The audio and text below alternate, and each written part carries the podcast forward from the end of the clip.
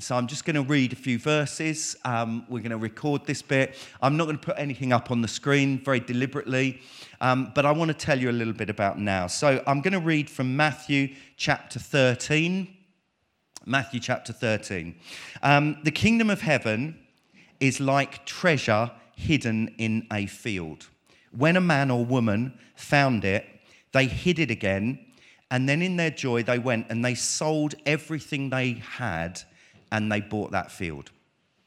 Again, let me tell you another story. The kingdom of heaven is like a merchant looking for fine pearls. When he found one of great value, he went away, he sold everything he had, and he bought it. So, 10 days ago, Her Majesty Queen Elizabeth II died, and for many of us, she was the only monarch that we've ever known in the UK. Her reign was the longest of any British sovereign, and it was one of the longest in world history. And as you all know, thousands have paid tribute to her. They've queued for hours to pay their respects, and I know people here in the room have gone up and queued to the catafalque to see her coffin. I went up yesterday. We were going to queue. We were going to Buckingham Palace until we were told the Buckingham Palace queue was three hours. Um, it's a busy place, London, at the moment. It's very powerful. People wanted to pay their respects to the Queen. And the Queen faced many challenges. She led our nation moving from world wars into um, a post industrial age, into the internet age. Um, for 70 plus years, she ruled us.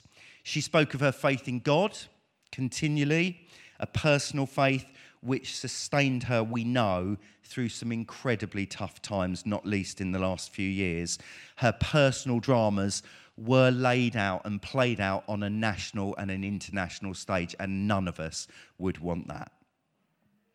And this week, today, tomorrow, we're going to remember her, and our thoughts and our prayers are already with her, with her family, with the nation, and for the new king because without any votes and without any conscious decision on our part, because of historical precedents, those of us in the UK have moved from being Queen Elizabeth's subjects to becoming the subjects of King Charles III. We are part of a new kingdom with a new ruler. So, I want to talk a little bit today for 15 minutes about kingdoms, and I want to talk about one in particular. Because the Bible says lots about kingdoms, and already today we've sung about it and people have read about kingdoms. The Old Testament has got two books called Kings, and they're full of stories about kings and queens and their comings and goings, and some are good kings or queens, and some are really bad kings and queens. And the New Testament mentions the word kingdom 160 times. And the first king of Israel, the people of God, the Jews, is a king named King Saul. And he's quite a man. He's tall, he's handsome, he's strong, he's rugged. He's the king that the Israel, a bit like me, he's not like me. He's the king that the Israelites want. They beg for a king. They want a ruler. They want somebody that makes them like all the other nations, is what they say. So they want this figurehead. But his rule is not a good rule. Saul's rule is not positive. So God decides and tells his prophet Samuel, we're going to replace him with a king after my own heart.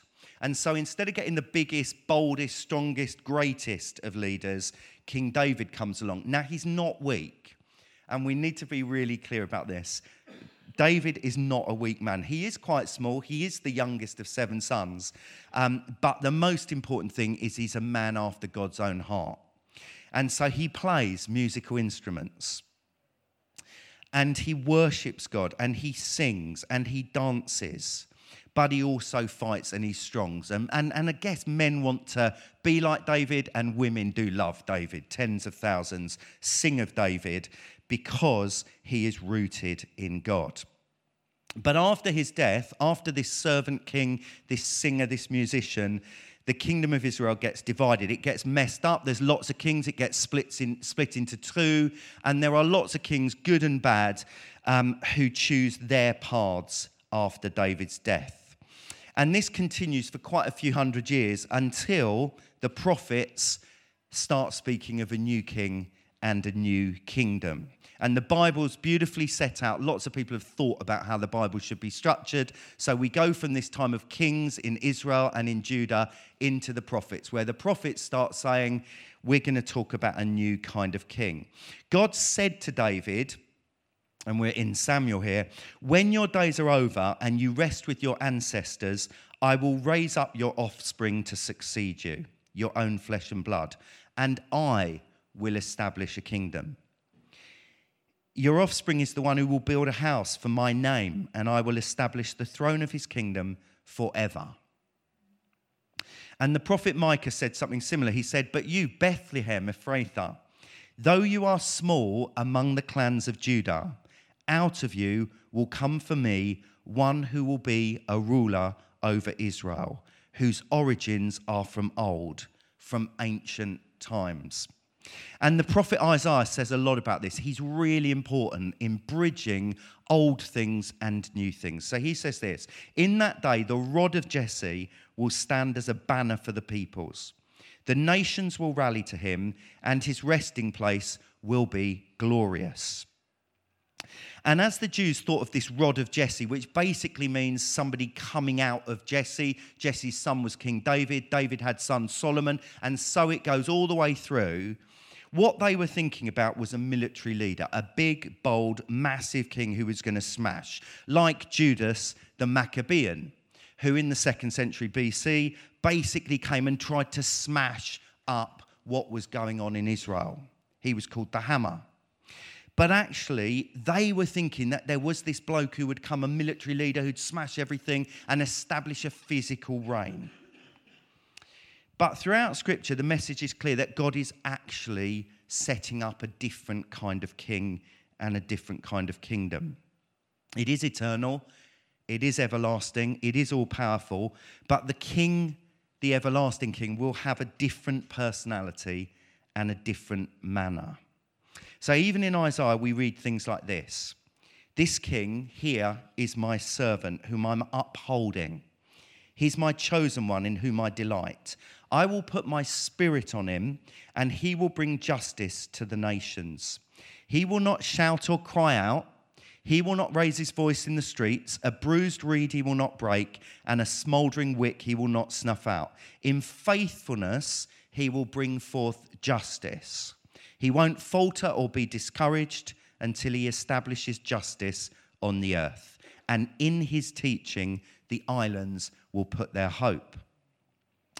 So we're hearing about an eternal king here who is a servant king, who's got the Spirit of God on him, who brings justice, who's compassionate, who's faithful, who doesn't falter, and who will win. It's a new kind, a wholly different kind of king. And Isaiah goes on and he says this He says, The Spirit of the sovereign Lord is on me because the Lord has anointed me, the Lord anoints kings, to proclaim good news to the poor. He sent me to bind up the brokenhearted, to proclaim freedom for the captives, and release from darkness for the prisoners. And that's the very verse when Jesus stands up in the temple at the beginning of his ministry that Jesus quotes. And he appropriates the verse. He takes the verse onto him and then he projects it to everyone. And he actually says, Today in your presence, this has become reality. He becomes the king of good news, the king of good news for the poor he binds up the brokenhearted. He will set the captives free. He will bring release from darkness for every kind of prisoner. He tells us what he is and he tells us what he's going to do. He shows us what his kingdom is going to be like. Now, the Romans, when Jesus dies at the end of his ministry, nail something above his head, big sign. And the sign says he's king of the Jews. And they put the crown on his head because they think when he dies, his kingdom is going to end. But that's not what happened.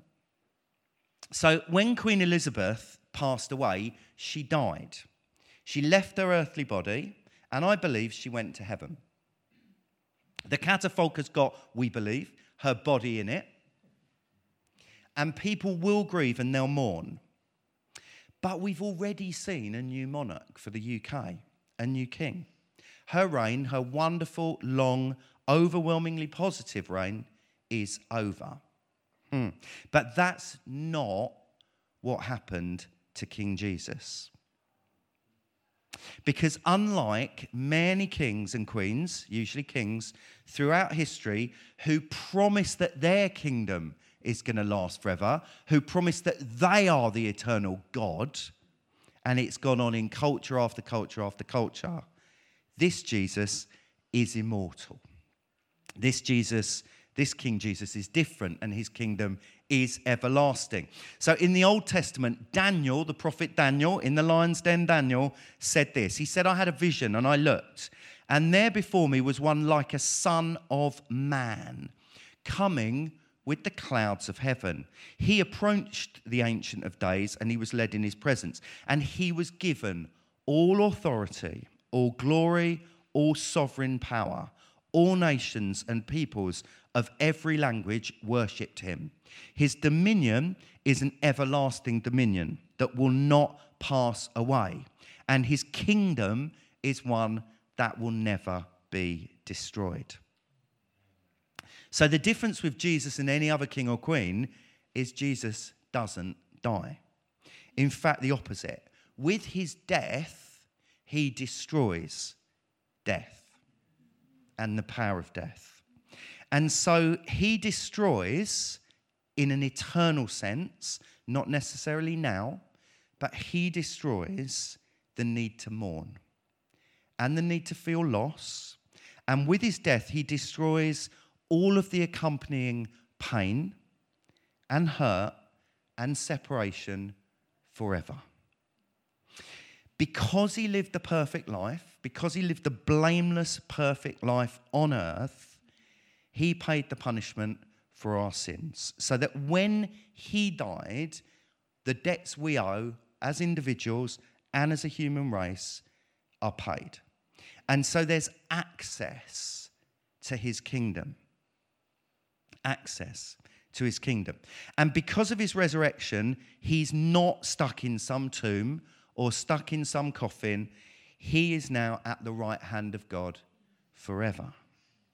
An eternal king with an eternal kingdom that can't be overpowered, can't be overtaken, can't be broken, can't be smashed. So, there's a coronation of a king coming, and there's a funeral of a queen coming. We're not going. We're not going to be invited to either of those unless we are very, very lucky, very, very special, very, very privileged, very chosen, or in the right place at the right time with the right clothes on, saying and doing the right things. We're not getting into the presence of the king. But the kingdom of God is quite different. It's quite different. In fact, Jesus tells a parable about it where he says a man went out, a king went out, and invited all the right people to come, and they were too busy. So he went out and he invited everybody the least, the last, the lost, the poor, those in the streets, everybody was invited to come and to meet the King of Kings. And so when Jesus died and the curtain is ripped into in the temple, the point is about access. It's about having access to the throne of God, the living God. If you remember the story of Esther, which we've heard a couple of times in the last year here, Esther couldn't go into the king. She was queen and she couldn't walk into the king's presence. But we now have access to the King of Kings.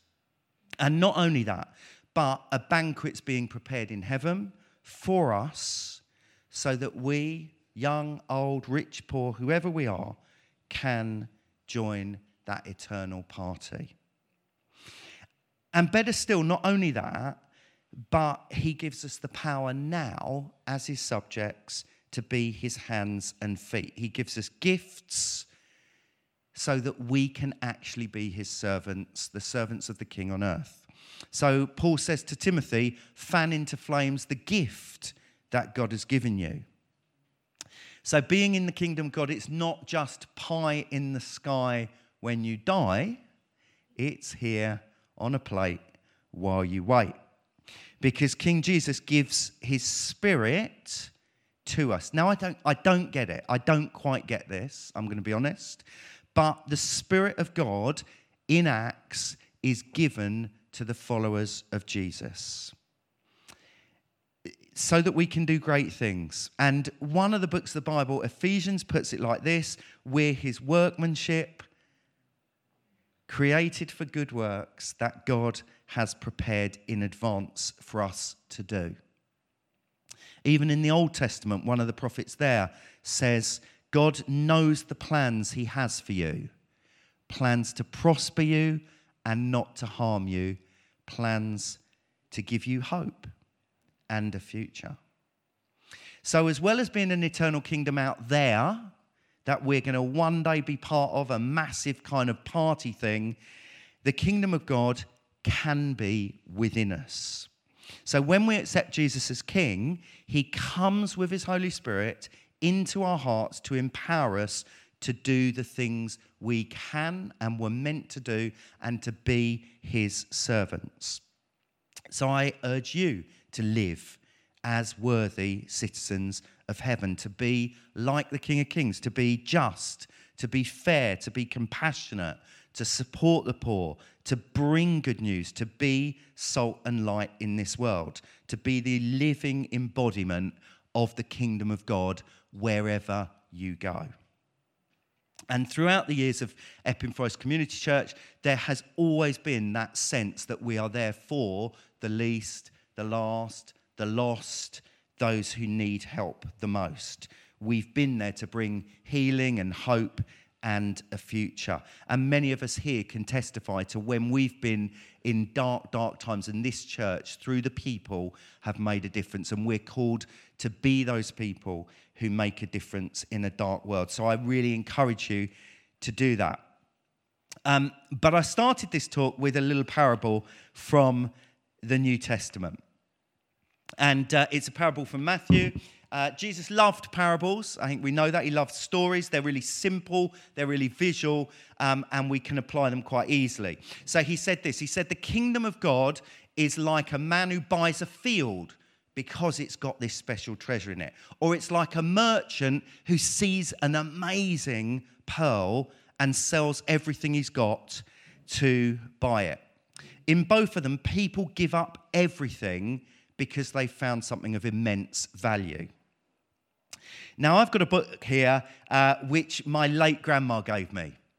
And uh, I'm going to be honest here, she didn't give it to me. She actually gave it to my brother. My brother's called Nicholas, and uh, there's no way of avoiding it because it says Nicholas Dutnell in it. But I stole it, um, and I've had it for 20 odd years.